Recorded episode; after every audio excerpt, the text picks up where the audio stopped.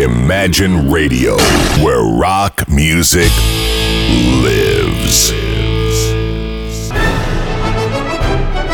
Виват История.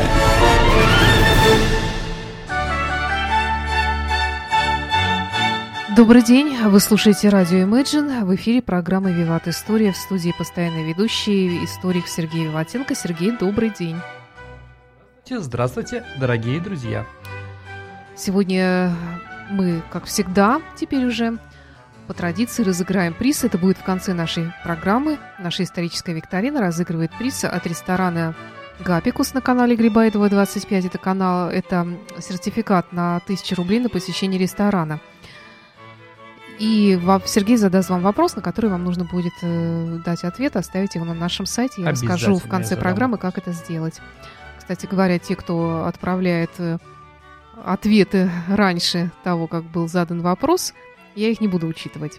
Давайте все-таки заставим наших слушателей дослушать программу до конца. Но не заставим, я надеюсь, что они сами с удовольствием ее послушают. Тем более, тема у нас сегодня мировая история, французская история, в которой ты большой специалист. Всемирная история, да. Дорогие друзья, передача уже 4-й год, время идет.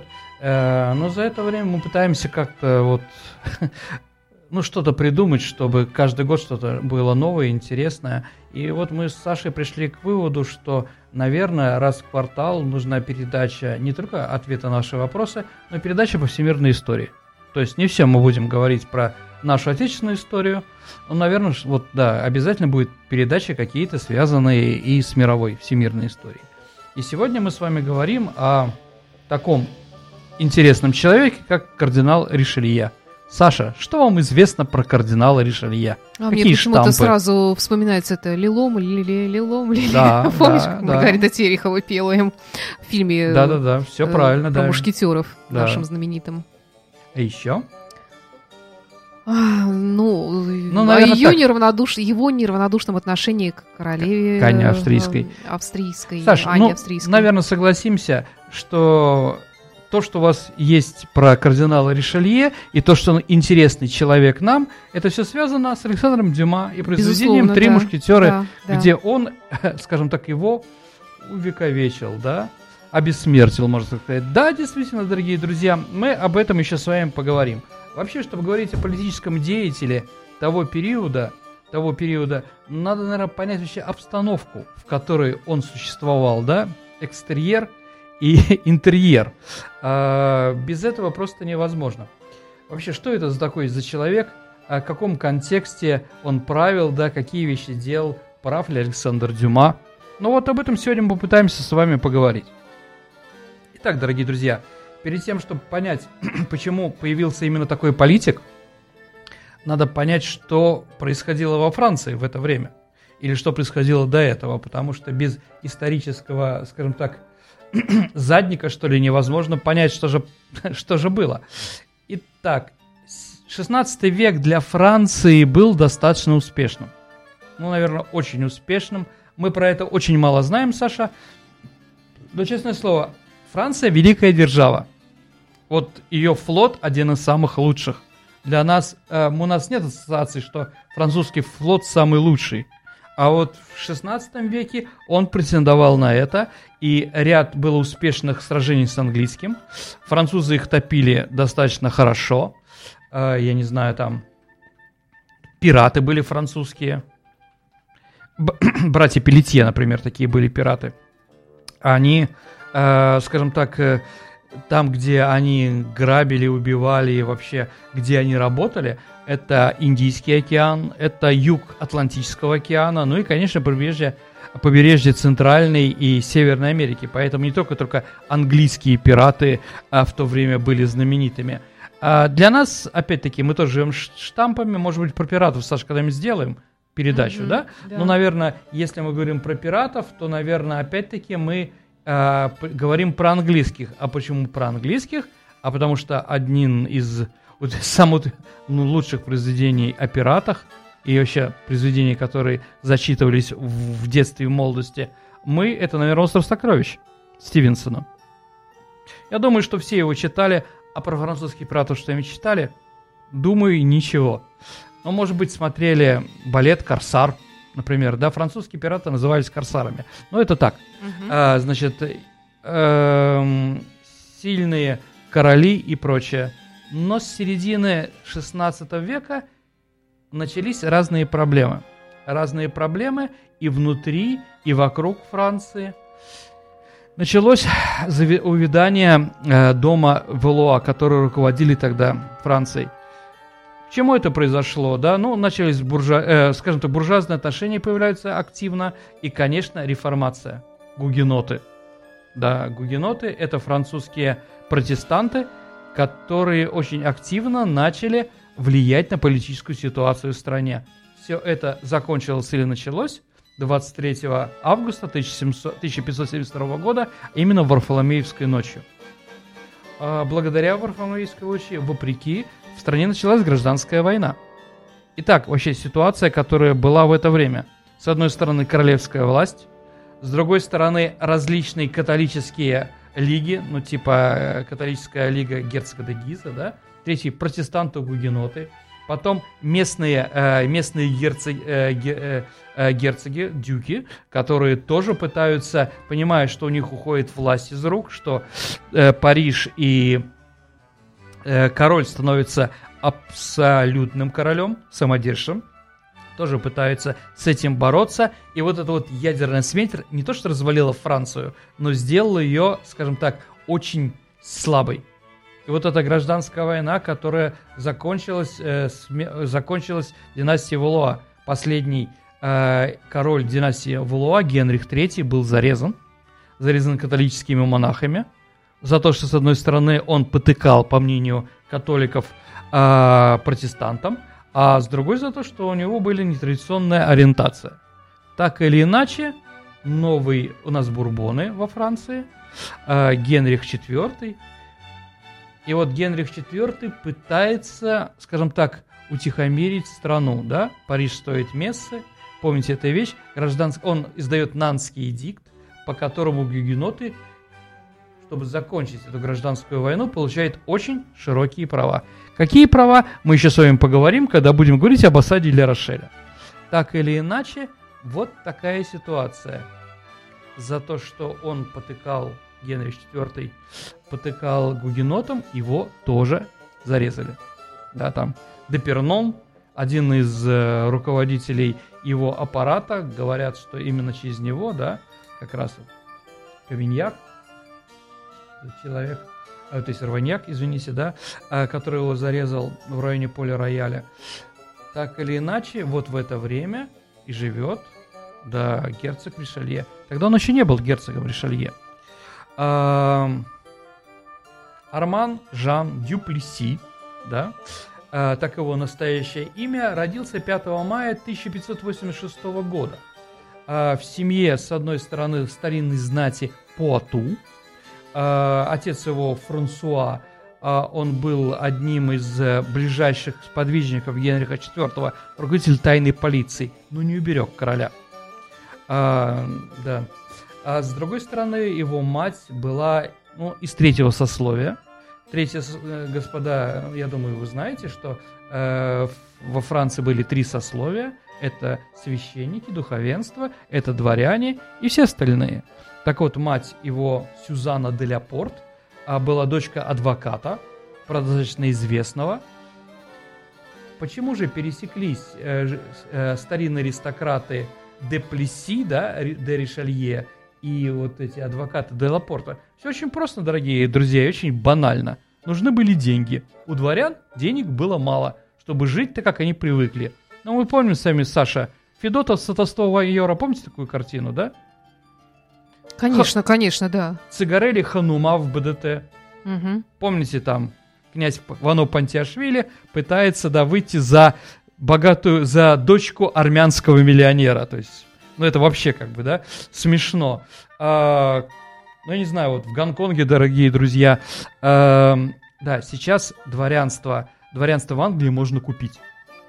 И вот за последние 50 лет самое большое количество английских дворян, да, кто получил приставку сэр, да, не от королевы именно покупают, это китайцы из Гонконга.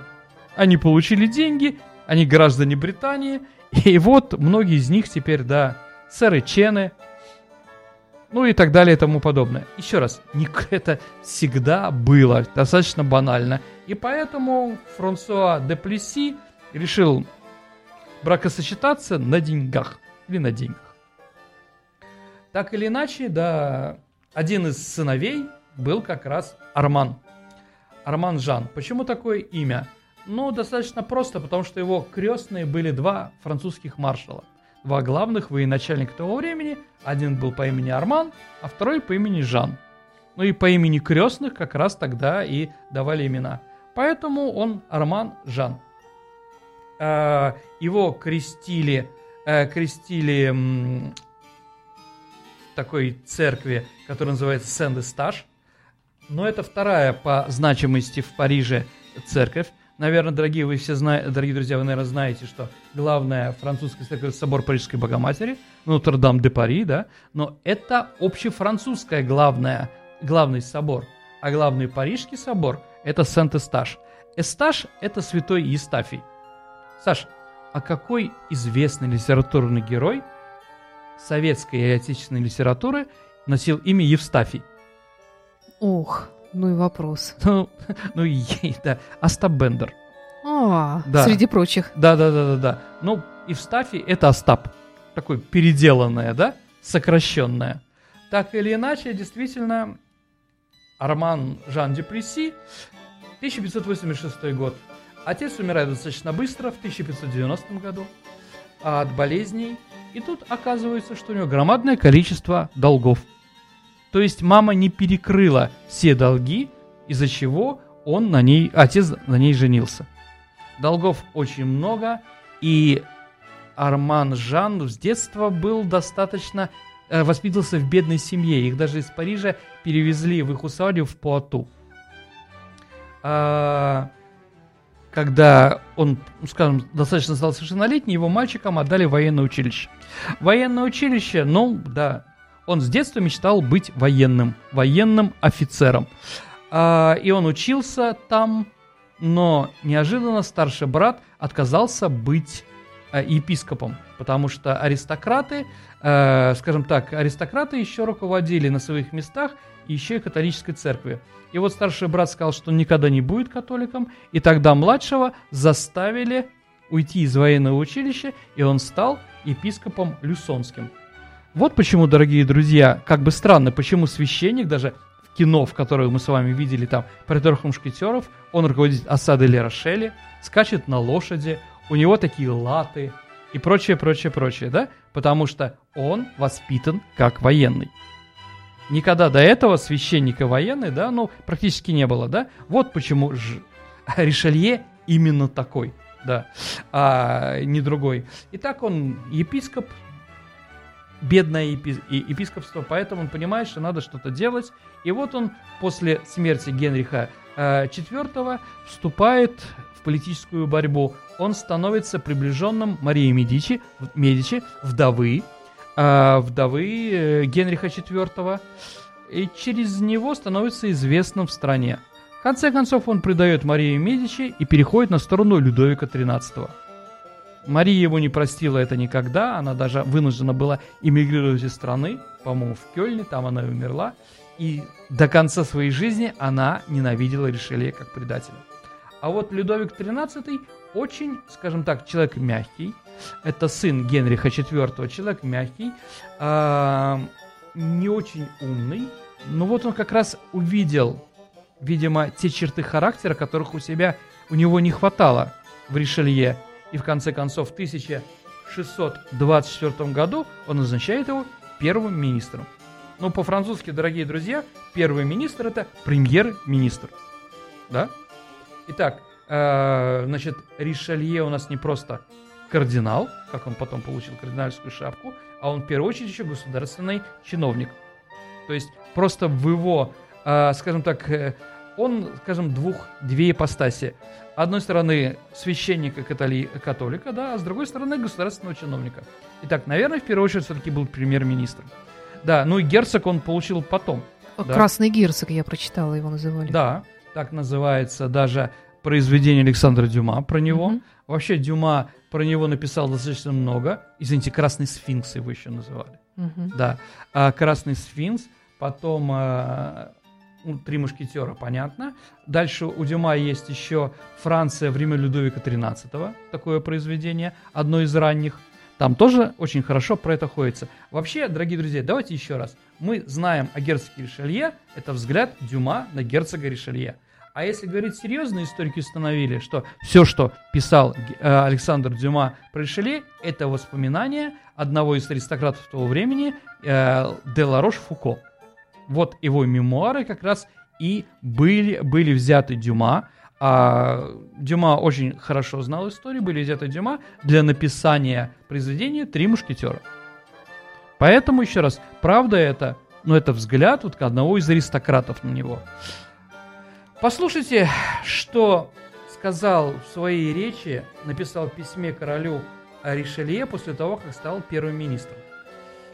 «Когда Ваше Величество соблаговолили призывать меня в ваш совет, государственное правительство, да, могу удостоверить, что гугеноты разделяли с вами власть в государстве. Дворяне вели себя так, словно не были вашими подданными, а губернаторы чувствовали суверенами своих земель.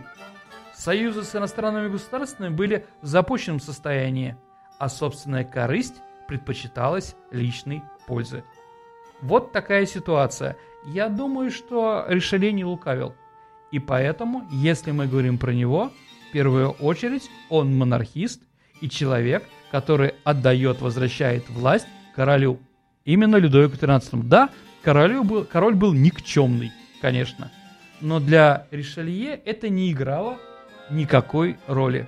Для него было главное, чтобы Франция была сильным государством, во главе которого находился сюзерен, абсолютный король, да, король-самодержец, в то время это был Людовик XIII. Вот почему все шаги, которые были сделаны кардиналом Ришелье, они как раз кладутся очень хорошо в эту канву. Конечно, не нравилось. Гугеноты ненавидели Ришелье за те шаги, которые он сделал против гугенотов.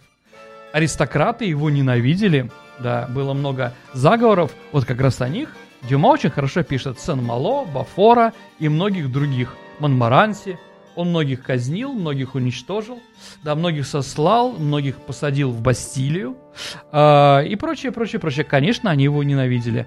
Вот как раз вот эта вот ненависть аристократии и описал Александр Дюма в своем произведении. А что же правда, что неправда? Давайте поговорим немножко, наверное, сначала о личности Ришелье, да?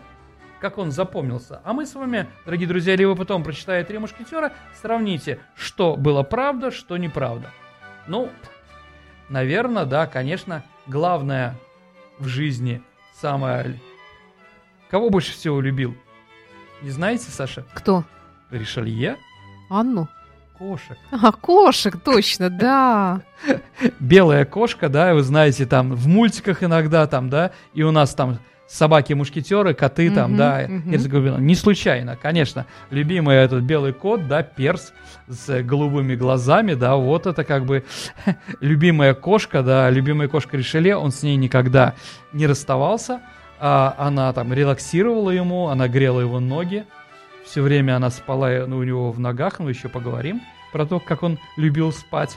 Вот, наверное, кошки, да? Второе, конечно, женщины. Женщин у него было много и разных. Еще раз, он не ассоциировался со священниками. Для него епископат, а потом кардинальская шапка, это долг, который он исполняет перед своей семьей. А не кардинальская более. Шапка и епископат подразумевает черное монашество? Нет, не подразумевает. Это у нас подразумевает. У них не подразумевает. Как же? У них вообще запрещено... Нет, у них целибат. У них любой священник не имеет права вступать в сексуальные отношения и заводить семью. То есть вообще. Да. Но Ришелье и не заводил семью. Когда, знаете, тогда, когда он умер в 1642 году, то папа римский Урбан, который в это время сказал, как говорится... Ришелье, если Бог есть, то тебя, Ришелье, придется не сладко. Но если Бога нет, ты Ришелье счастливый человек. Понимаете, да? Да. Вот. Какие же женщины были вокруг него, и действительно с ними вроде связь была. Я, конечно, свечка не стоял, но типа историки с этим соглашаются, да? Ну, говорят, что он через Марию Медичи прошел через вдову. Если мы... Да, Анна Австрийская тоже была не такой холодной, как он пишется в кино. Да, все-таки там тоже была какая-то связь. И это, ну, доказывает то, что когда Людовик XIII умер, Анна Австрийская сразу стала любовницей следующего кардинала, да, Мазарини, да, там Джулио Мазарин, как говорят французы. Думаю, что здесь тоже было. Госпожа де Гиза. Помните, да? Кардинал пил бульон, ел бульон с госпожой де Гиза. Да, заплатил он пенсу. Вот это самое лилом лиле. Да, абсолютно это, да, народные частушки, так называемые. Действительно, это его была племянница. То есть, да, она дочка была его сестры. Ну и в конце концов, да, он ее в Париж привзял, и она стала его любовницей, да, на долгие годы. То есть, да, любовные отношения у них, конечно, были. Вообще, дорогие друзья, кардинал, он был еще известным не только архитектором-строителем, да. Он, например, сделал город будущего. Специально там, ну, в центре Франции он построил город, да, специальный по своему плану, которым ничего отрицательного быть не должно. Ну, такой город солнца, это часто бывает. Ну и второе, что построил кардинал Ришелье, я думаю, кто был в Париже, они знают, это площадь Вогезов знаменитая. Это самая старая, древняя площадь, которая была архитектурный ансамбль. Все дома там были одинаковы, и герцог Ришелье какое-то время там жил. Кстати, и Миледи живет на площади Вогезов. Тогда она называлась по-другому, эта площадь. Да, Вогезов она получила название тогда, когда Наполеон решил устроить конкурс между департаментами, кто больше заплатит налогов.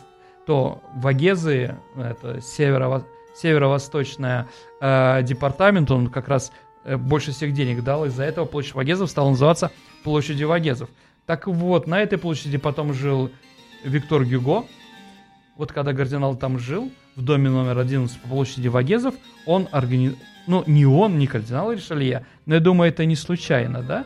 100% не случайно. Дорогие друзья, в доме номер 11 был самый дорогой и самый известный бордель того времени. То есть вот как раз все женщины, да, некоторые оставили воспоминания, тоже они воспоминали о кардинале Ришелье, о том, как он туда захаживал.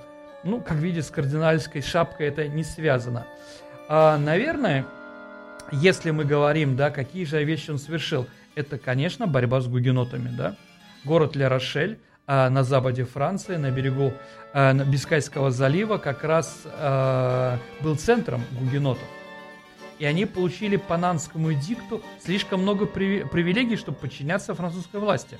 Итак, гугеноты имели свои организации, свои крепости, притом гарнизон этих крепостей оплачивал король, и свои города и практически не платили налогов. Если мы понимаем, какую Францию видел Ришелье, то ясно, почему произошло сражение. В 1628 году кардинал Ришелье взял Ла-Рошель. Помните, там, да, мушкетеры там тоже были. Единственное, дорогие друзья, надо сказать, что де Тревиль стал капитаном королевских мушкетеров в следующем году, после того, как Ришелье был взят. До этого он им не был. Ну, так или иначе, у Дюма много правды, много неправды, много вымысла, фантазий и прочее. Знаете, Саша, я думаю, вам будет интересно, как человеку, который закончил Институт культуры, как он видел, как можно спасти людей во Франции. И он нашел для себя решение, что главное, что должно сплотить, дорогие друзья, это французский язык. Потому что в разных углах Франции разговаривают по-разному. Даже, дорогие друзья, в начале 20 века такой поэт Мистраль получил Нобелевскую премию, а он писал стихи на провансальском языке. на другом. А они сильно различаются, эти языки? Это как одной группы языки или да, это романские. Совершенно нет, разные? Они все романские. Нет, во Франции есть еще гаскони, табаскония, баский язык, который ни на что не похож. Есть... Ближе к испанскому, наверное. Нет, это вообще нет, не романский вообще? Язык. Вообще не то. Да, да? Интересно. Да. Есть бретонский язык на полуострове Британь, да? Там как раз они говорят на кельтском языке, на том же, который говорили уэльсы и часть шотландцев. Ага. То есть, ну, если мы говорим о отличии, да, но в каждом регионе был свой немножко язык, который был не похож. И вот главная борьба для единения страны, для Ришелье, это борьба за единый французский язык. Что же он сделал? Он основал Французскую академию, да, литературную, бессмертные, да, чтобы... Когда он подписал этот приказ, там было написано, чтобы делать французский язык не только элегантным, но и способным трактовать все искусства и науки. Дальше он создал газету. Первые газеты, да, то есть, чтобы все писали правильно и читали, да, как раз пришли именно в это время при кардинале Ришелье. И третье, если мы говорим про Мольер, он приказал французским парижским театрам идти в провинцию. И в провинции читать только на парижском диалекте. То есть вот литературой, искусством, да, журналистикой он объединял страну. Кстати, дорогие друзья, во Французскую академию, стать бессмертным, да, которые были великие писатели, можно попасть по 3 номинациям. Первый, это элементарно, я думаю, Саша, вы понимаете, это литераторы, поэты и писатели. Второе, более журналисты. То есть, да, если ты хороший журналист, ты тоже можешь попасть в Французскую академию. И третье, Саша, это адвокаты. Потому что адвокаты в лучших традициях должны прекрасно владеть языком. Потому что этим языком они защищают. Так или иначе, во всем этом, конечно, видна рука Ришелье. Да, ну, последнее, давайте, как бы, чтобы не то, что легнем Александра Дюма, а просто усомнимся. Помните, гвардейцы кардинала, они такие плохие, мучили мушкетеров там. Всего, даже наивысший рассвет Ришелье, гвардейцев было 150 человек, да. Ну, против 1000 королевских мушкетеров или 10 тысяч просто мушкетеров, конечно, они никак не могли не воевать, ничего. Поэтому все-таки это выдумка, конечно же, Дюма. Ну вот, 48-й год, он начинает болеть последние 10 лет. Ну как болеть? Чувствует себя более, скажем так, не очень здоровым. Поэтому он весь день лежит в кровати. Да, со своим котом. И из кровати сдает приказы. Если ему приказано куда-то уйти... то ему сделали специальный палантин такой, да, в который крепится его кровать, и вот он лежа, разъезжая в своей кровати, идет по городу. Ну, не идет по городу, а его тащат по городу. Перед тем, как умереть, а он как бы чувствовал, он написал завещание из 12 пунктов. Это как бы его такое политическое завещание, да. Что-то написано, как назначать министров, учит он, да. Никогда не делать королю фаворитов, да. Он пишет, почему запрещаются дуэли. Потому что как бы дуэли уничтожают дворянство. Уничтожая дворянство, это ни к чему хорошему не приводит. Ну и умер он от гонореи, в принципе. Если уж мы говорим, да. Ну, как бы он, видимо, болел он этим долго, так или иначе. Он лично выбрал себе преемника, да, это был Мазарини, итальянец из Сицилии, вот, то есть кстати, не француз. Один из наших слушателей задает вопрос, кто сделал больше для Франции, Мазарини или Ришелье? Я думаю, Ришелье, потому что я попытаюсь, ну, как историк, да, потому что когда Мазарини стал руководить, сразу появилась фронта, восстание дворян против королевской власти, да. Почему Людовик XIV бежит в Версаль, да? Чтобы у него детские ассоциации с восстанием Парижа, с Фрондой, с Парижем, да, не ассоциировался. Он Париж после этого ненавидел. Думаю, что сделал, да, увеличение налогов, дороги, да, усмирение дворян. Все это сделал Ришелье. Мазарини, как бы, да, скажем так, ему в этом помогал. Итак, Он крестный Людовика XIV, самого великого французского короля Ришелье. Кроме того, что он еще делал, был директором Сорбонны университета, да? Кстати, он там учился, и поэтому он похоронен. Похоронен, дорогие друзья, в самом атеистическом месте Парижа, это в Парижском университете Сорбонне. Когда произошла революция, студенты и другие уничтожили его могилу, разодрали его останки и стали, даже у него бизнес был тогда в революционном Париже, стали торговать останками. Одному священнику удалось купить голову Ришелье и мизинец. Вот варварство какое. Ну, да, революция там была веселая. Поэтому, да, даже у нас так не задумались, по-моему. Поэтому он похоронен сейчас снова в Сорбонне, но там похоронена его голова и фаланга пальцев. Умер он в 1647 году. Великий человек.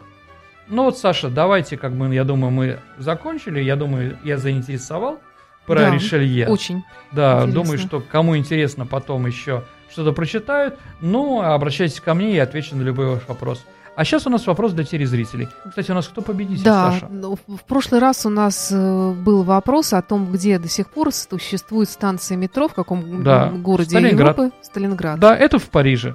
В Париже. Угу. У нас была масса ответов, в том числе и правильных, и Сергей Веселов. Вот мы поздравляем, выбрали вас, Сергея нашего Веселова, постоянного слушателя, победителем сегодня.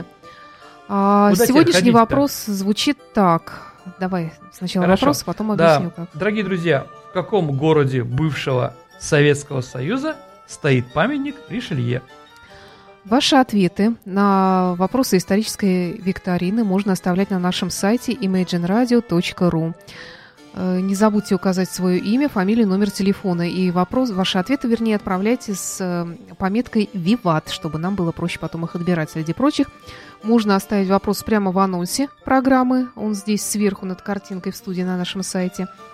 Прислать ответ, кнопочку нажимаете, и там вопрос дублируется, кстати. Или можно задать вопрос. У нас такая кнопочка сверху в правом углу нашего сайта есть «Задать вопрос». Если вы нажмете на эту кнопочку, тоже можно точно так же ответить на вопрос Сергею сегодняшней программы. Спасибо, Сергей. Сергей Виватенко, историк, ведущий программы «Виват История». Да. Я, Александр Ромашов. Прощаемся с вами до следующей недели. До вторника, дорогие друзья. Спасибо. Imagine Radio, where rock music lives.